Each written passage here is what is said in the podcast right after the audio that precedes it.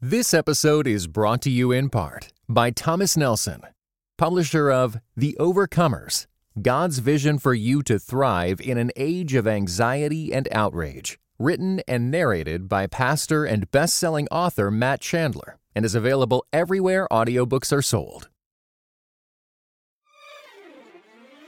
If any one agency, any one government, any one country are trying to address things like climate change, like great migration shifts, um, things that are at the scale of concern, just in terms of the changing economy as it relates to the pandemic, if you're doing that by yourself, you're going to fail. This is a podcast about two things helping those with urgent needs in front of us today, and improving the road so others can walk it safely in the future. Welcome to the Better Samaritan, where we're learning how to do good better, whether in everyday interactions or complex humanitarian challenges. I'm Kent Annan, co director of the Humanitarian Disaster Institute at Wheaton College. I'm joined by my colleague Jamie Aten and our producer Laura Finch. And today we're thrilled to be talking with our friend Marcus Coleman, who is director of the Department of Homeland Security's Center for Faith Based and Neighborhood Partnerships in the Office of the FEMA Administrator. Oh, welcome, Marcus. We've been looking forward to talking with you. Very excited to be here, Kent and Jamie. Thank you for having me as well. Looking forward for the conversation. Marcus, wanted to just jump in to orient all of us. Could you describe, explain what your role is? What does it mean? What do you do? Well, aside from a very long title, uh, so I serve as the director of one of 11 centers for faith based and neighborhood partnerships across the federal government. We're actually part of the White House Office of Faith Based and Neighborhood Partnerships. And many of your listeners may not know that this initiative actually started under George W. Bush as an executive order. And essentially, what our offices do across federal government is we serve as one of many points of entry for faith based and community based organizations that are either currently engaged in some form of partnership with the federal government or with government entities, or want to get engaged around a particular issue or interest that they care about. So, for our colleagues at USDA, we have a lot of faith and community based organizations involved in summer feeding programs.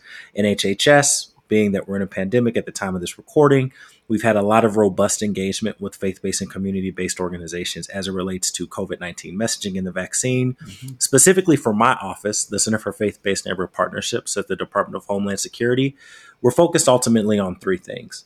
The first, safety and security for houses of worship. It's incredibly important for us to make sure that all of the places and spaces where people worship, fellowship, and serve um, are safe and secure through partnership. The second, uh, continuing to work with faith based and community based organizations in a disaster context. So we know that faith organizations and community based organizations bring tremendous resources, and looking forward to talking a little bit more about that. And the third is combating human trafficking. And so we play a unique role in alongside our colleagues at the Department of Homeland Security Blue campaign to continue to raise awareness around some of the indicators of human trafficking and helping people to be able to identify some of the things that they can do uh, to help stop uh, trafficking before it starts. We also support a large number of missions under that second point for disasters. It's not just natural disasters, it's man made incidents and humanitarian incidents, which is why I'm grateful to be here for today for the podcast. And Marcus, can you give us maybe uh, an example or two of when you, you know, I think when you say uh, like natural disasters, we all have kind of a mental picture, you know, tornadoes or earthquakes that readily come to mind. But what about the uh, human caused or the humanitarian uh, crisis or disasters? Can you give us an example or two? Sure. I'll give two. One will be kind of small, and I think one is big and still right in front of us. So, on the small scale, when we talk about human caused disasters or human incidents, it's about cybersecurity. It's about helping organizations that are adjusting to how they continue to connect and serve in a digital world be mindful of what to do in case they're impacted by cybersecurity. Um, as I mentioned, I talked about safety and security for houses of worship as well. That includes some of the active shooter incidents, some of the active threat incidents that happen.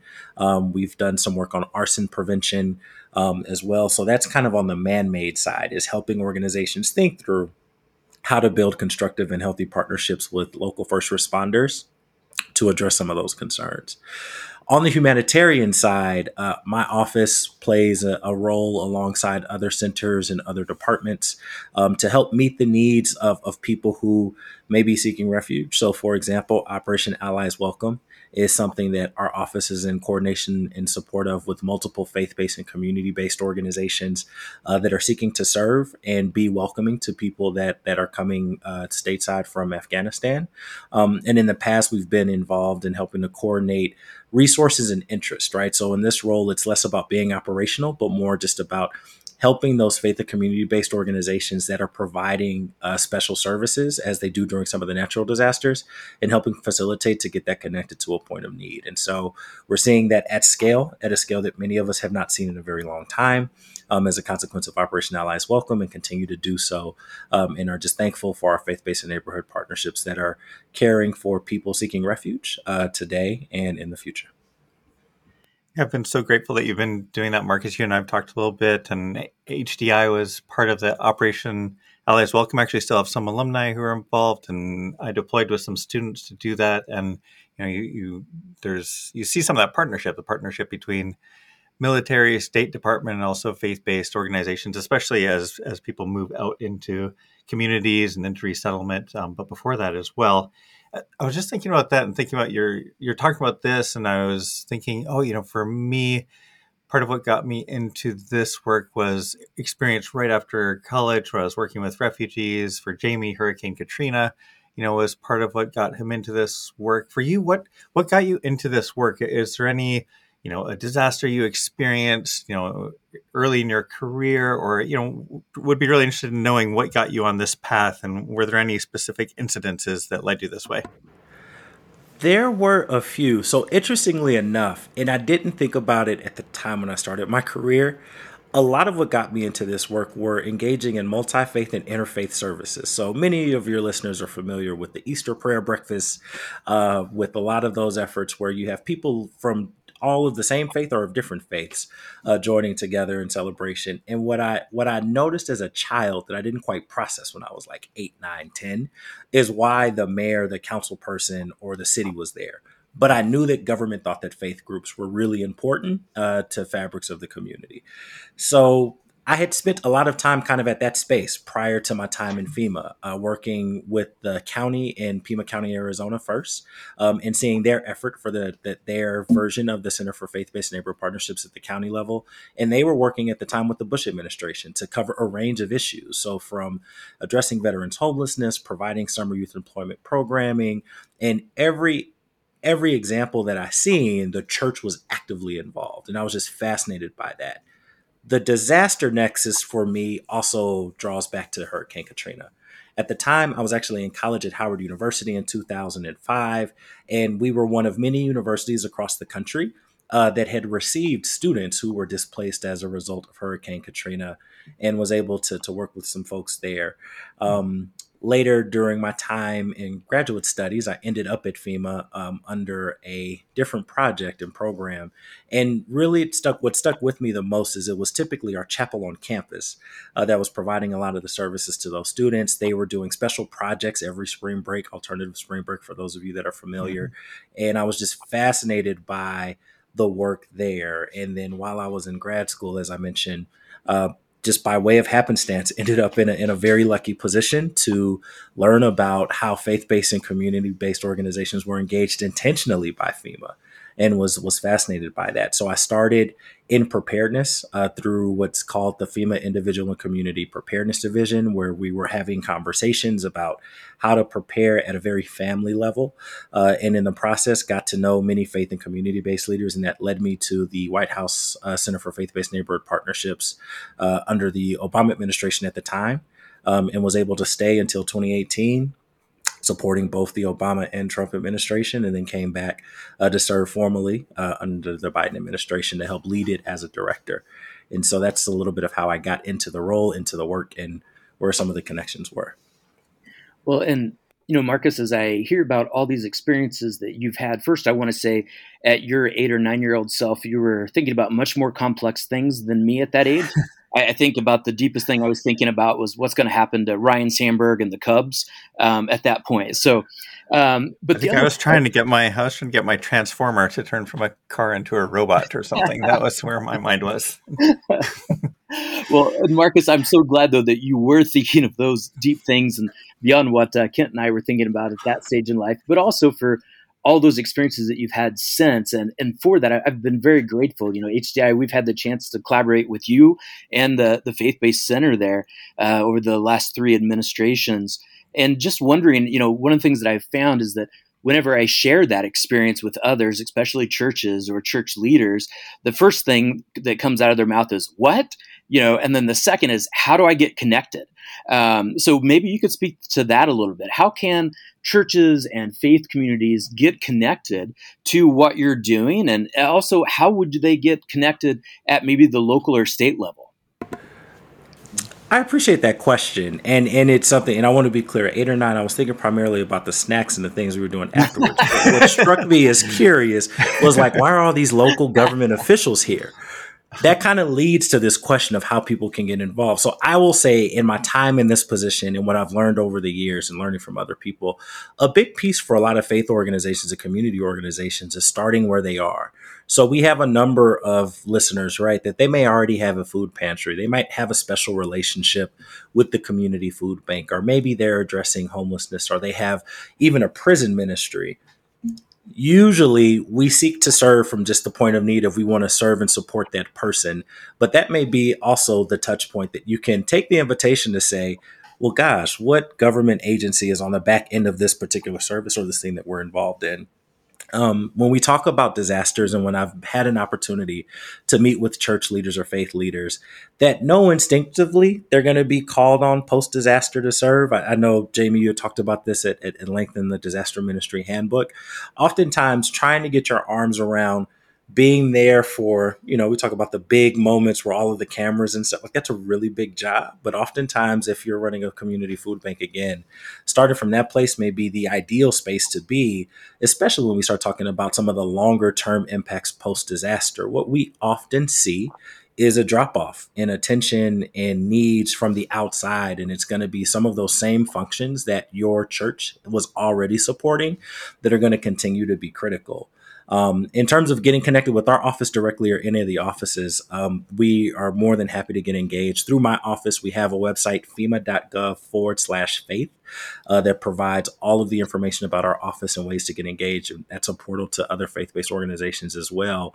Uh, but I would encourage any group of, if you're part of an ecumenical group of faith leaders or an inter, uh, interfaith ministerial alliance or just a group of churches, maybe you're just a, a church by yourself, but you happen to know a councilman, a mayor, or a governor, uh, inviting them in a conversation to see what issues or concerns are, are interest of interest to them that you may already be working on that they don't know about is a great way to start that conversation at the local level. But I, I often say, you know, the best thing that you can do is the thing that you already do best. And working with government partners can kind of help you think about how to bring some of that impact to scale. That's great. Super helpful way to think and, and be connected and be encouraged on, on what we can do locally. Just as you were saying that, Marcus, I think, you know, knowing you for a few years and um, thinking about your leadership, I've always been really impressed by you, how you connect people um, by how you encourage people, by your positivity. Those are three um, things that come to mind as real strengths. I'm sure you have lots of other strengths as a leader, but you know we have students and a lot of leaders uh, who listen to this podcast. What have you learned about leadership, and what do you think are the keys to doing leadership um, when we think about doing good better in response to disasters or in preparing for disasters? Appreciate that question for me. So on a personal note my faith plays a big part in that right? In terms of looking to the bible and looking for me again my personal faith but also remaining curious about how other faiths and cultures have also have stories of leadership. So i say first set of leaders for me are kind of some of those stories that you see. And going back to dr king's sermon i think that's one of the things that, that he kind of called for right? Is through his his sermon on being a good neighbor provided kind of some questions for us to consider as we're looking for different models of people to engage as leaders. A, a practical thing is I think we don't lead alone. Um, I'm finding as I continue to immerse myself in, in, in, my studies and as I continue to grow in this job, um, the challenges we face are really big. and very unexpected. Um, and I think if any one agency, any one government, any one country are trying to address things like climate change, like great migration shifts, um, things that are at the scale of concern, and just in terms of the changing economy as it relates to the pandemic. If you're doing that by yourself, you're going to fail. Mm-hmm. And so I think one of the things that I've really taken to heart as of late is what does it mean to become a leader alongside others? And again, even for my office and for the work we do, right? Doing the thing that we can do best so we can help support other team members. Um, the other piece that I, I, I really felt touched me when I was reading through the sermon is the call for altruism. I still think that leadership, what what holds, what is true, is people seek and want authenticity, but they also seek altruism. So I think oftentimes when we're, we're called to serve or we're called to engage, you can lead kind of okay, just trying to address the problems in front of you and pointing out those problems. But if we're talking about leading well, uh, you do need some of those altruistic qualities that are mapped out in the On Being a Good Neighbor sermon.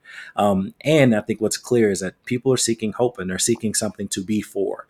And so providing something that is healthy and constructive and allows them to be for something, be it addressing childhood poverty, um, addressing homelessness, as I mentioned, or humanitarian crises.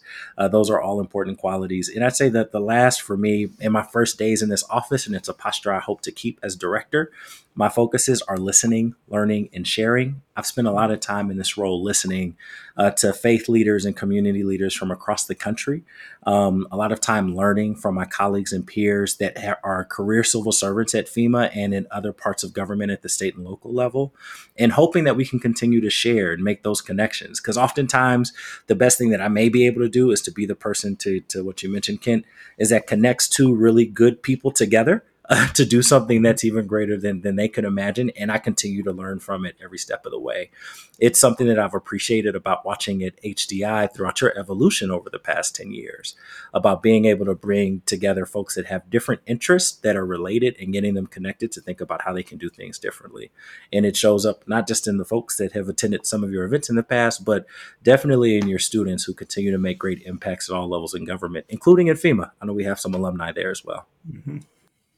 And Marcus, in addition to those examples, I'm wondering is there a particular maybe time or a pastor or a particular church that maybe you've worked with in the past that was maybe kind of an exemplar of uh, preparedness or that you've really seen to take a strong leadership role after a disaster? So, in terms of taking a strong leadership role after disaster, it's it goes to Washington, Illinois. Uh, Pastor Ben Davison of Bethany Community Church uh, believed that the tornadoes were want to say 2011 or 2013 um, or 2012, but he was actually leading services and they were in between Sunday school and the next service when a tornado was coming their way oh, uh, in Washington, Illinois. And, you know, they sheltered in place, true to form, as with most other disasters. That wasn't the only thing that was happening. His, his kids were sick. There were a lot of other challenges. Once everyone was safe, he immediately sprung into action because he was also a pastor in the South during Hurricane Katrina. And so he was one of the first pastors to organize a, a helpful place to collect, but more importantly, to filter donations. And so he learned uh, from from disasters past that if he just opened up the door and said, "We're taking everything," they'd get everything. and he did a really good job in organizing with his other ministers and pastors. And he became essentially the donation site and the volunteer uh, reception site and it was just phenomenal work for a disaster that didn't get a lot of attention in the national news after initial impacts. Unfortunately, that's where most disasters end up living. Um, and you know, we were able to spend some time with him and his team, and the county emergency managers, and and the pastors, and that's something that still that still holds with me to this day. Um, on the preparedness side, I think we see so many examples from some of our partners uh, that are affiliated with the voluntary organizations active in disasters, uh, from the Presbyterians to the Lutherans to the Southern Baptists, uh, that are all doing great work to try to prepare both at the congregational and individual level, but then also in thinking about safety and security um, and just thinking about the whole facilities as well. Um, a particular leader of note that has done a phenomenal job in providing their platform to promote preparedness is Bishop T.D. Jakes. Um, and I think about his work through the International Pastors and Leaders Summit. Uh, he's had some form or function of session for the past few years that specifically has talked about uh, what it means to be engaged in preparedness um, in community with other churches. And of course, I'd be remiss if I don't mention, um, which is true, I think one of the, the most impressive uh, opportunities I've had to engage with pastors and faith leaders, really thinking about this thing holistically, were some of the prior disaster ministry conferences at HDI. Um, there, I did the most recent, the, the one that we did together at Wheaton Church, where we had someone from the African Methodist Episcopal Church, uh, Reverend Miriam Burnett, as well as other leaders coming together. I think provided some opportunity to, I think, let some pastors and faith leaders know that they weren't alone in thinking about the concerns that were impacting their communities um, at scale. And so, uh, those are just some examples that, that that I've seen people lead on well. Those are great examples, Marcus. Really inspiring, and hearing those stories can help us to you know be inspired, but then find these really practical things that that each of us can do. You know, whether it's in a role like yours, or what we're doing for a pastor, for a community leader. There are so many different ways to to respond or be prepared uh, for what's coming wanted to shift gears a little bit here and we have our, our quick five questions where we get to learn get to know you a little bit more and maybe some recommendations that jamie and i or whoever is listening can um, can also take away. So quick five questions for you. What is first one what is a book you're currently reading so this is definitely not a beach read, but it's one of my favorites. It's called Creating Great Choices uh, by Jennifer Riel and Roger Martin, and it's a leader's guide to integrative thinking. I spend a lot of time working at the tension of a lot of tough, tough issues, and ultimately, I'm a firm believer that we can facilitate opportunities to create better choices. So that's a book that I'd highly recommend for anybody that's in the business of leading, learning, and serving alongside other groups.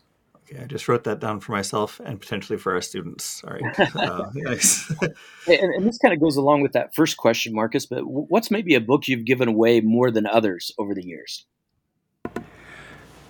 Good to Great by Jim Collins. So I was a business management major in undergrad too. So that's a, a lot of my like fun reading, is business management reading. Uh, but Jim Collins, to me, I think is is a great author in terms of just thinking about leadership. I mean, a, another one is Developing the Leader in You by John C. Maxwell. I think that was the first book I read in college um, that really helped me understand what it means to be a leader. And then I found out later that I, I know he doesn't always name it, but he's a Christian author as well, and so I've enjoyed his readings as well. Nice. That's a, great examples. Um, third question Is there an app or a productivity method or a travel product? We all need fewer travel products these days, but you know, something that you're using right now that's helping you in your work and productivity. Oh man. Uh, so two concepts. Time blocking. I am vigorously trying to figure out how to master that art of time blocking. I'm, I'm, finding the only thing I can often grant is time. And then the Eisenhower matrix is, is a tool that I come back to. These are like low tech things. I, mm-hmm. I don't spend a lot of time on apps specifically for productivity. Um, if anything, I find myself in all those affinity pools. I think a recommendation is to like delete some of those infinity pool apps. And so those are think about your social media app that just keeps going and going and going for like a week. Phrase, infinity yeah, pool app. That's yeah. So like deleting it for like a week, a year may be helpful just to kind of keep yourself grounded. So yeah, I spend my time trying to avoid apps for that reason. But yeah, time blocking and Eisenhower matrix in terms of productivity tools. Okay, so I'm going to squeeze in a really quick extra question in the middle of the next question. What's the Eisenhower matrix? So the Eisenhower matrix, basically, if you have an X and Y axis, uh, the X axis is urgency, the Y axis is importance. It helps you kind of delegate all the priorities and tasks that you have in front of you and kind of where to plot those points. Oftentimes, I think many of us are making a ton of different decisions. And while all of them may be some form of urgent and important, it's been a good way for me to organize which one I can do first. So it's, it's very much helped me keep kind of first things first uh, on, in this new role. Jamie and I went into a meeting with colleagues, sort of a neutral, like a boardroom meeting room on campus last week, and that everything was blank. It's a fairly large room. The whiteboards were all blank except that matrix was up there. Uh, we were kind of wondering, you know, did one of our colleagues kind of watching us make sure we don't overcommit in this meeting uh, to what comes what comes out of it. So that's super helpful. Okay, so I'll go ahead and jump into the next question. Then, um, what's maybe a recent highlight from something you've been listening or watching? You know, so maybe a musical artist or a show, something to that extent. Um, so I I listen to Masters of Scale a lot. I I'll be remiss, and it's actually so this is the emergency management nerd in me. I have appreciated hearing Deanne Criswell. She's our FEMA administrator her articulate her vision for equity. Um, so again, the job that I do is at FEMA. So the first thing that I'm actually really been engaged in, she has a really good speech. If you haven't had a chance to, to listen or hear it um, from the International Association of Emergency Managers, it kind of talks about the future of this stuff.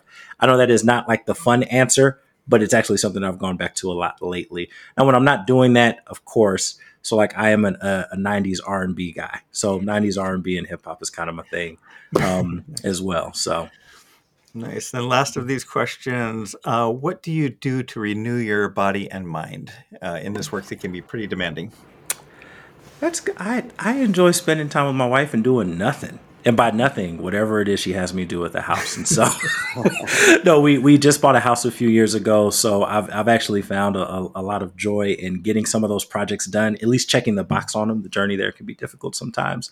And then spending time with family and, and friends and loved ones. I think to your point about disconnecting, it is important to, to disconnect and kind of remove yourself from the work for a little bit to, to get rejuvenated. Um, and so those are some of the things that I've, I've done in my downtime and I enjoy doing them with my wife. So. Well, Marcus, we have so enjoyed having you on today and be able to connect. Before we go, curious if there was anything that you wanted to share um, or any information that you wanted to pass along that we didn't get to touch base on today. Sure. I think one of the things that I want to share, because I know a lot of people who are listening to this, are, are tuned into humanitarian leadership and disasters as an area of focus. For the emergency management standpoint, we are very focused on what equity means in the work that we do as emergency managers. And so I want to encourage all of you, as you're thinking about living, learning, and serving, and in whatever form or fashion you do, uh, to really focus on what it means to be more equitable in the programs that you deliver. From the FEMA perspective, we've taken some pretty substantial steps to do that uh, specifically looking at some of our programs for individuals and families. Uh, we have a program that used to basically, there's a program where people who have gotten their homes from intergenerational inheritance. So maybe your grandfather gave you your home, but you didn't go to the bank. In the past, you couldn't apply for disaster assistance that's completely changed in large part because of, of Miss Criswell and her leadership and some of the changes that she's made. And so we continue to drive from the FEMA perspective and thinking a lot about equity and thinking about how the changing climate continues to impact our work as emergency managers. So my pick, my quick plug is we need more emergency managers. We need more folks in the crisis leadership space. Um, and hopefully as you're doing that, you continue to really think and focus on how you can make the work you do more equitable uh, for those that find themselves on the journey um, for for for doing what you do best. So, thanks, Marcus. That's great. And as we think about this theme of uh, what we've been talking about with you and of the better Samaritan of doing good better, you know, an example of taking what you're already doing and helping people in disaster, and then continuing to look for places to do that good better, and, and by being more equitable in the services we offer is a, a fantastic example. And so great to have um, wonderful leaders like you working on this and working on this with faith communities. So thank you for the work that you do, Marcus. Thanks for your friendship and thanks for your time in this conversation. Thank you both very much. Really enjoyed it and look forward to talking to you all soon.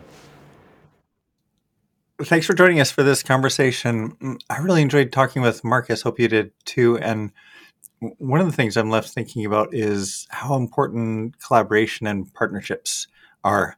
Um, the kind of things that we face in the world, you know, and in our communities are so much more complex and bigger than what any of us can handle alone. I, Marcus had a great quote about that. I can't remember. It's something like if you if you're trying to do it alone, basically you'll fail. Um, but together we can make a real difference in these areas. So Marcus is such a great connector. But then for me, it's an encouragement for us to keep connecting, connecting. Um, as churches, connecting in neighborhoods, connecting with government officials, local, state, federal. Uh, and in doing that, we're able to better prepare for what's coming our way that we don't know, and also better respond to help people who are vulnerable in times of need. So, so that's a, a, a way I'm excited about continuing to think and work and continuing to try, uh, along with you, to keep getting better at doing good.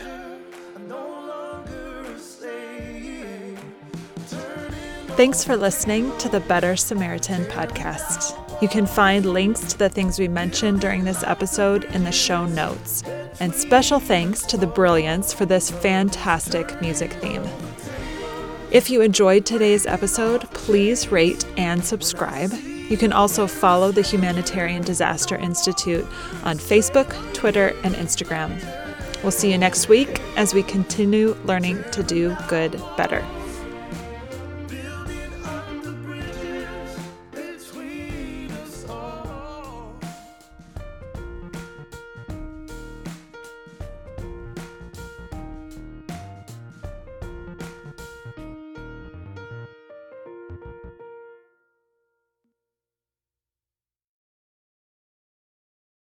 This episode was brought to you in part by United We Pray. United We Pray is a podcast devoted to praying and thinking about racial strife, especially between Christians. Come join us in praying for the unity of God's people.